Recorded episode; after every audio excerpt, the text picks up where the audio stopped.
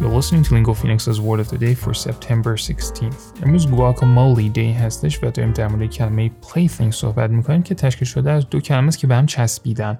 play و thing که سپلنگ play که خیلی ساده است میشه P L A Y بعد چسبیده به اون بدون هیچ گونه فاصله و هایفن و از اینجور مسائل می نویسیم thing که اون میشه T H I N G plaything یک نون countable هستش که یکی از معانیش میشه a toy ولی خیلی فرمال هستش حالا بریم با هم دیگه سه مثال ازش ببینیم که ببینیم چجوری میشه تو جمله ازش استفاده کرد The best playthings teach kids that anything can become a source of adventure and inquiry.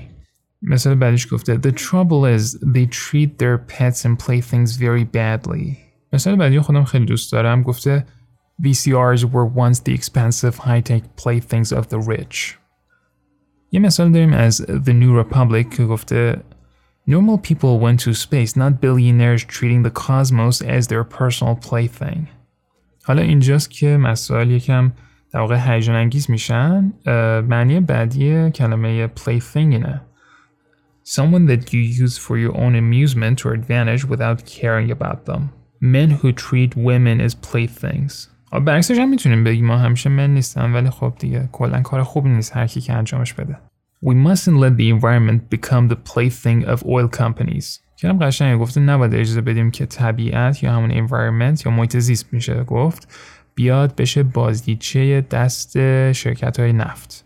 مثال بعدیمون از Los Angeles Times هست که گفته Dogcoin has become a particular plaything of Elon Musk, who seems to enjoy driving its value up and down at will through tweets and public statements.